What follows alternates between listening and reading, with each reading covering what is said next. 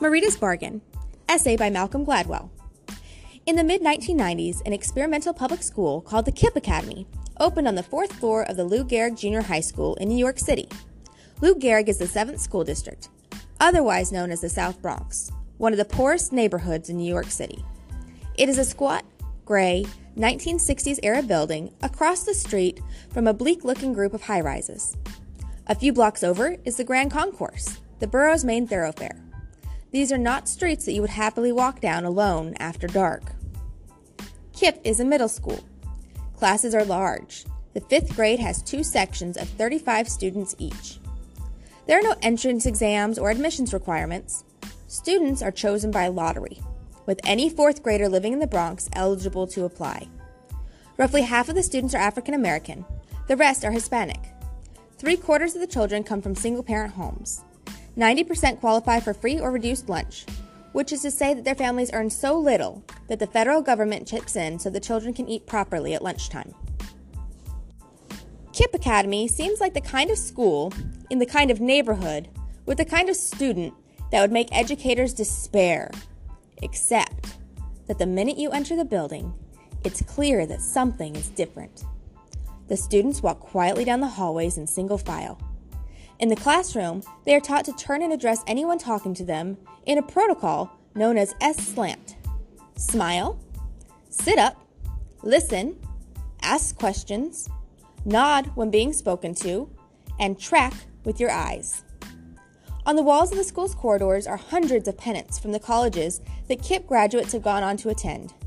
Last year, hundreds of families from across the Bronx entered the lottery for KIPP's two fifth grade classes. It is no exaggeration to say that just over 10 years into its existence, KIPP has become one of the most desirable public schools in New York City.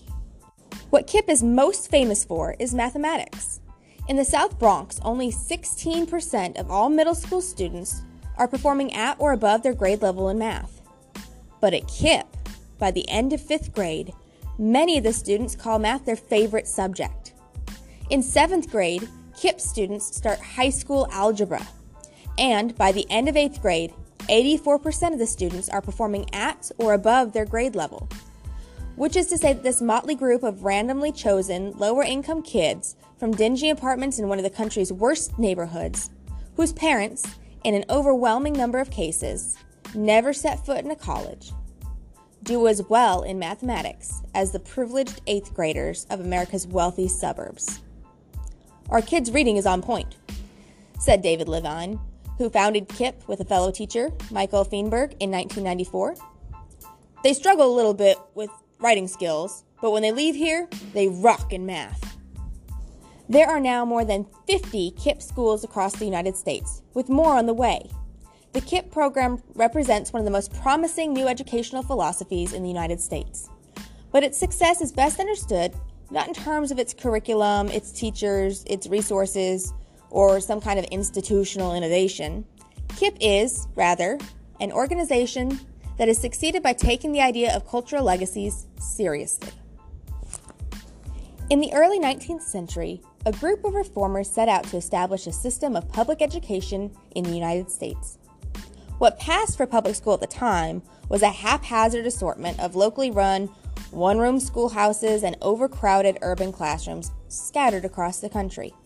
In rural areas, schools closed in the spring and fall and ran all summer long so that children could help out in the busy planting and harvesting seasons. In the city, many schools mirrored the long and chaotic schedules of the children's working class parents. The reformers wanted to make sure that all children went to school and that public school was comprehensive meaning that all children got enough schooling to learn how to read and write and do basic arithmetic and function as productive citizens. But, as historian Kenneth Gold has pointed out, the early educational reformers were also tremendously concerned that children not get too much schooling. In 1871, for example, the U.S. Commissioner of Education published a report by Edward Jarvis on the relation to education and insanity.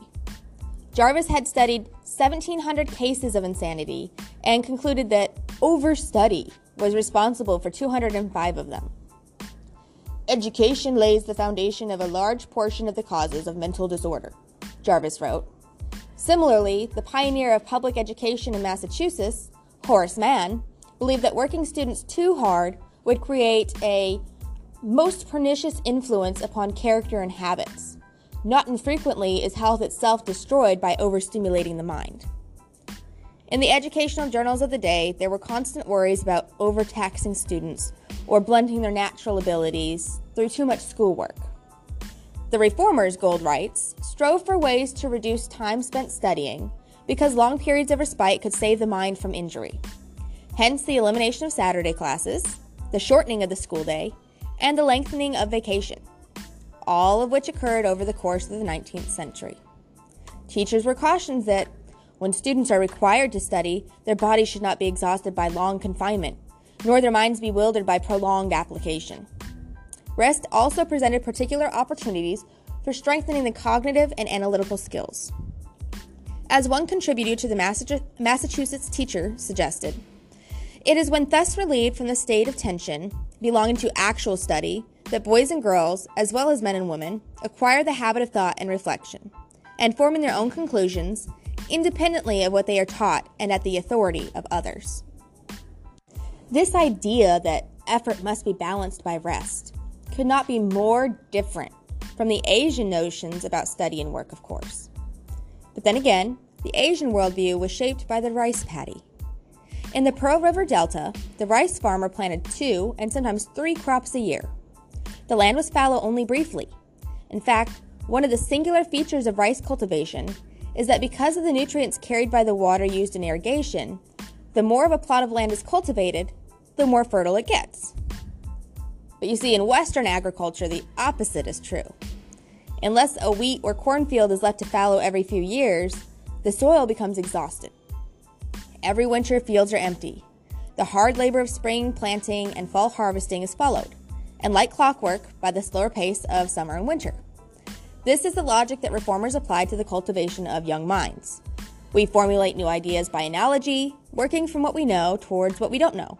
And what the reformers knew were the rhythms of the agricultural seasons. A mind must be cultivated, but not too much, lest it be exhausted. And what was the remedy for the dangers of exhaustion?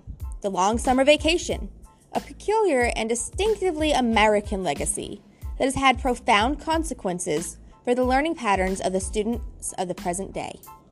Summer vacation is a topic seldom mentioned in American educational debates. It is considered a permanent feature of school life, like high school football or the senior prom. But take a look at the following sets of elementary school test score results and see if your faith in the value of long summer holidays isn't profoundly shaken. These numbers come from a research led by the Johns Hopkins University sociologist Karl Alexander.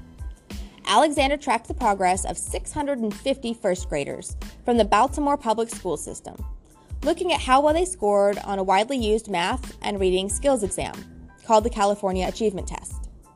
These are reading scores for the first five years of elementary school, broken down by socioeconomic class, low, middle, and high. So look at the first column. The students start in fifth grade with a meaningful but not overwhelming differences in their knowledge, okay? And their ability. So we can see first grade, the lower class has 329 as their reading score, and the upper class has 361 as their score. But then look what happens, okay? So they have 32 point advantage over the poor income students, okay? And by the way, the first graders from the poor homes in Baltimore are really poor. And then look at the fifth grade column. By that point, four years later, that 32 point gap has almost doubled. This is an achievement gap, and it's a phenomenon that's been observed over and over and over again. And typically, people think of one of two responses. The first one is that the poor kids simply don't have the same ability to learn as the children from more privileged backgrounds. They're just not as smart.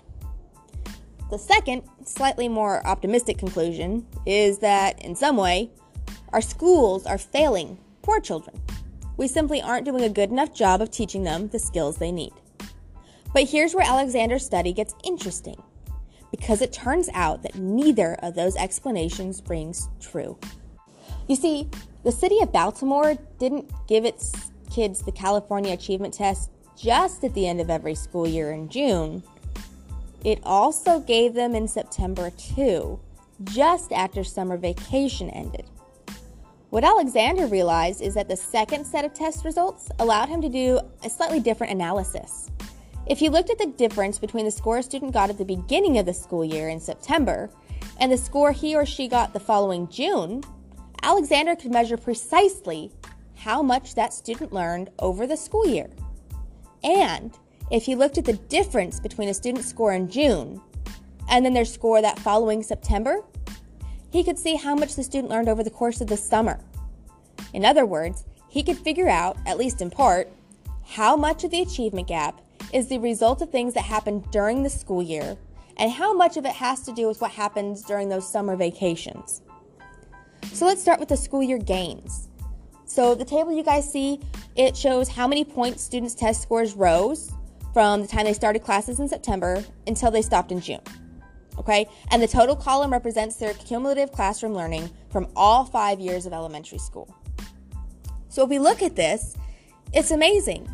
So, second, fourth, and fifth grade, the lower class students outperformed the upper class students and not just by a, a margin either. Here's a completely different story from the one suggested by the first table. The first set of test results made it look like low income kids were somehow failing in their classroom. But here, we see that that's not true. Look at the total column. Over the course of five years of elementary school, poor kids outlearned the wealthier kids 189 points to 184 points. They lag behind the middle class kids by only a modest amount, and, in fact, in one year, second grade, they learn more than middle or upper class kids. Next, let's see what happens if we look at just how reading scores change during summer vacation. Do you see the difference? So look at the first column, which measures what happens over the summer after first grade. The wealthy kids come back and their reading scores have jumped more than 15 points. But the poor kids come back from the holidays and their reading scores have dropped almost four points. The poor kids might outlearn the rich kids during the school year, but during the summer is when they fall so far behind. Now look at the last column, which tells up all the summer gains from first grade through fifth grade. The reading scores of the poor kids only go up by 0.26 points. That's a fourth of a point. When it comes to reading skills, poor kids learn nothing when they're not in school. The reading scores of the rich kids, by contrast, go up by a whopping 52.49 points. Virtually all of the advantage the wealthy students have over poor students is the result of differences in the way privileged kids learn when they're not in school. What Alexander's work suggests is that the way in which education has been discussed in the United States is backwards. An enormous amount of time is spent talking about reducing class size, rewriting curricula, buying every student a shiny new laptop, and increasing school funding, of course all of which assumes that there's something fundamentally wrong with the job that schools are already doing. But if we look back at that second table, which shows what happens between September and June, schools work. The only problem with school for the kids that aren't achieving is that there isn't enough of it. Alexander, in fact, has done a very simple calculation to demonstrate what would happen if the children of Baltimore went to school year round. The answer is that the poor kids and the wealthy kids would, by the end of elementary school, be doing math and reading at almost the exact same level. Suddenly, the causes of Asian math superiority become even more obvious, right? Students in Asian schools don't have long summer vacations, why would they? Cultures that believe that the route to success lies in rising before dawn, 360 days a year, they're scarcely going to give their kids three straight months off in the summer, right? The school year in the United States is on average 180 days long. The South Korean school year is 220 days long, and the Japanese school year is 243 days long. One of the questions asked of test takers on a recent math test given to students around the world was how many of the algebra, calculus, and geometry questions covered subject matter that they had previously learned in class. For Japanese 12th graders, the answer was 92%. And that's the value of going to school 243 days a year. You have the time to learn everything that needs to be learned, and you have less time to unlearn it. For American 12th graders, the comparable figure was 54%. For its poorest students, America doesn't have a school problem. It has a summer vacation problem. And that's the problem the KIPP school set out to solve. They decided to bring the lessons of the rice paddy to the American inner city. They start school at 725, says David Levine of the students of the Bronx KIPP Academy. They all do a course called Thinking Skills until 755. Then they do 90 minutes of English, 90 minutes of math, except in fifth grade where they do two hours of math. They do an hour of science, an hour of history, and at least twice a week they do an hour of music. And then on top of that, they have an hour and 15 minutes of orchestra. Everyone does orchestra. The day goes from 7:25 until 5 p.m. After 5, there are homework clubs, detention, and sports teams. There are kids here from 7:25 in the morning until 7 p.m. If you take an average day and you take out lunch and recess, our kids are spending 50 to 60% more time learning than the traditional public school student. Levine was standing in the school's main hallway. It was lunchtime, and the students were trooping by quietly in orderly lines, all of them with their KIPP Academy shirts. Levin stepped a girl who, stopped a girl whose shirt tail was out. Uh, Do me a favor when you get a chance, he called out, miming a tucking in moment. He continued, Saturdays they come in 9 to 1. In the summer, it's 8 to 2. By summer, Levine was referencing to the fact that KIPP students do three extra weeks of school in July. So, in those weeks in July, the students show up from 8 to 2. These are, after all, precisely the kind of lower income students that Alexander identified as losing grounds over the long summer vacation. So, KIPP's response is to simply not have a long summer vacation. The beginning is hard, he went on. By the end of the day, they are restless. Part of it is endurance, part of it is motivation, part of it is incentives and rewards and fun stuff, and part of it is good old fashioned discipline. You throw all of that into the stew. We talk a lot here about grit and self control. The kids know what those words mean. Levine walked down the hall to an eighth grade math class and stood quietly in the back. A student named Aaron was at the front of the class, working his way through a problem from the page of thinking skills exercises that all KIPP students are required to do each morning. The teacher, a ponytailed man in his 30s named Frank Corcoran, sat in a chair to the side, only occasionally jumping in to guide the discussion. It was the kind of scene repeated every day in American classrooms, with one difference. Aaron was up at the front, working on that single problem for 20 minutes. Methodically, carefully, with the participation of the class, working his way through not just the answer, but also the question of whether there was more than one way to get that answer. What the extra time does is allow for a more relaxed atmosphere, Corcoran said. After class was over, I find that the problem with math education is the sink or swim approach. Everything is rapid fire, and the kids who get it first are the ones who are rewarded. So there comes to be a feeling that there are people who can do math, and there are people who can't do math and are not math people. I think that extended amount of time gives you a chance as a teacher to explain things, and more time for the kids to sit and digest everything that's going on, to review and to do things at a much slower pace. It seems counterintuitive, but we do things at a slower pace, and as a result, we get through a lot more. There's a lot more retention, better understanding of the material. It lets me be a little bit more relaxed. We have time to have games. Kids can ask any questions they want. And if I'm explaining something, I don't feel pressed for time. I can go back over material and not feel time pressure. The extra time gave Corcoran the chance to make mathematics meaningful, to let his students see the clear relationship between effort and reward. On the walls of the classroom were dozens of certificates from the New York State Regents exam, testifying to the first class honors for Corcoran students. We had a girl in this class, Corcoran said. She was a horrible math student in fifth grade. She cried every Saturday when we did remedial stuff. Huge tears and tears. At the memory, Corcoran got a little more emotional himself. He looked down. She just emailed us a couple weeks ago. She's in college now. She's an accounting major. The story of the miracle school that transforms losers into winners is, of course, all too familiar. It's the stuff of inspirational books and sentimental Hollywood movies. But the reality of places like KIPP is a good deal less glamorous than that. to get a sense of what 50 to 60% more learning time means, listen to the typical day in the life of a KIPP student. The student's name is Marita. She is an only child who lives in a single parent home. Her mother never went to college. The two of them share a one bedroom apartment in the Bronx. Marita used to go to a parochial school down the street from her home until her mother heard of KIPP. When I was in the fourth grade, me and one of my other friends, Tanya, we both applied to KIPP, Marita said.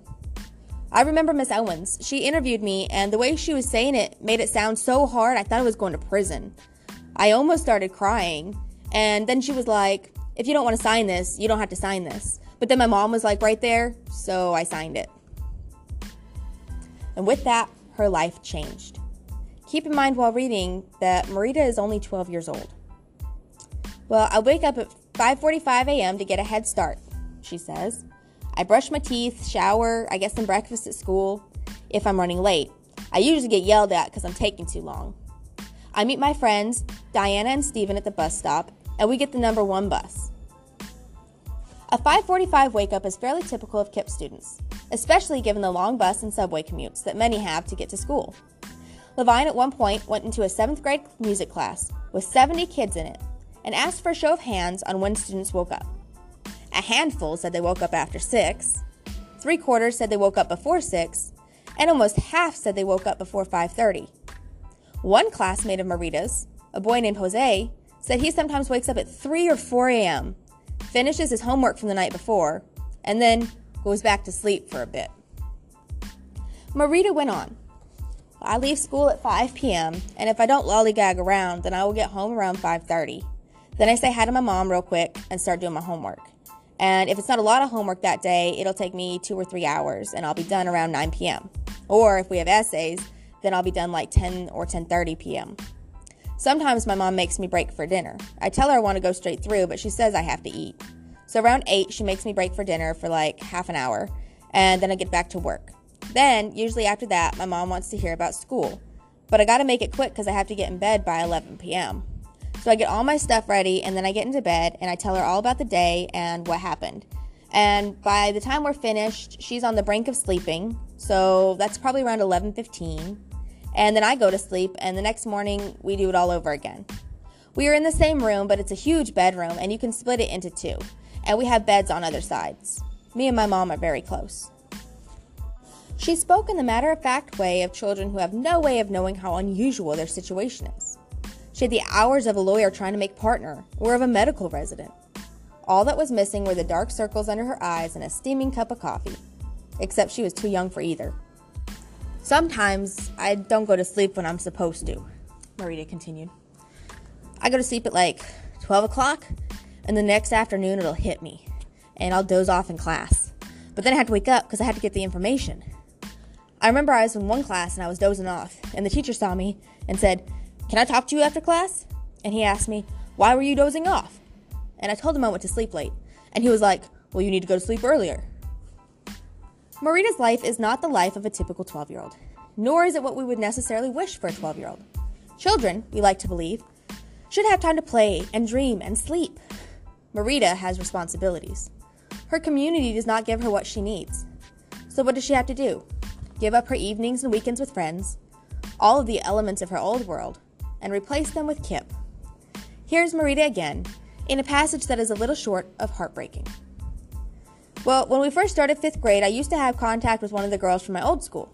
And whenever I left school on Friday, I would go to her house and stay there until my mom would get home from work.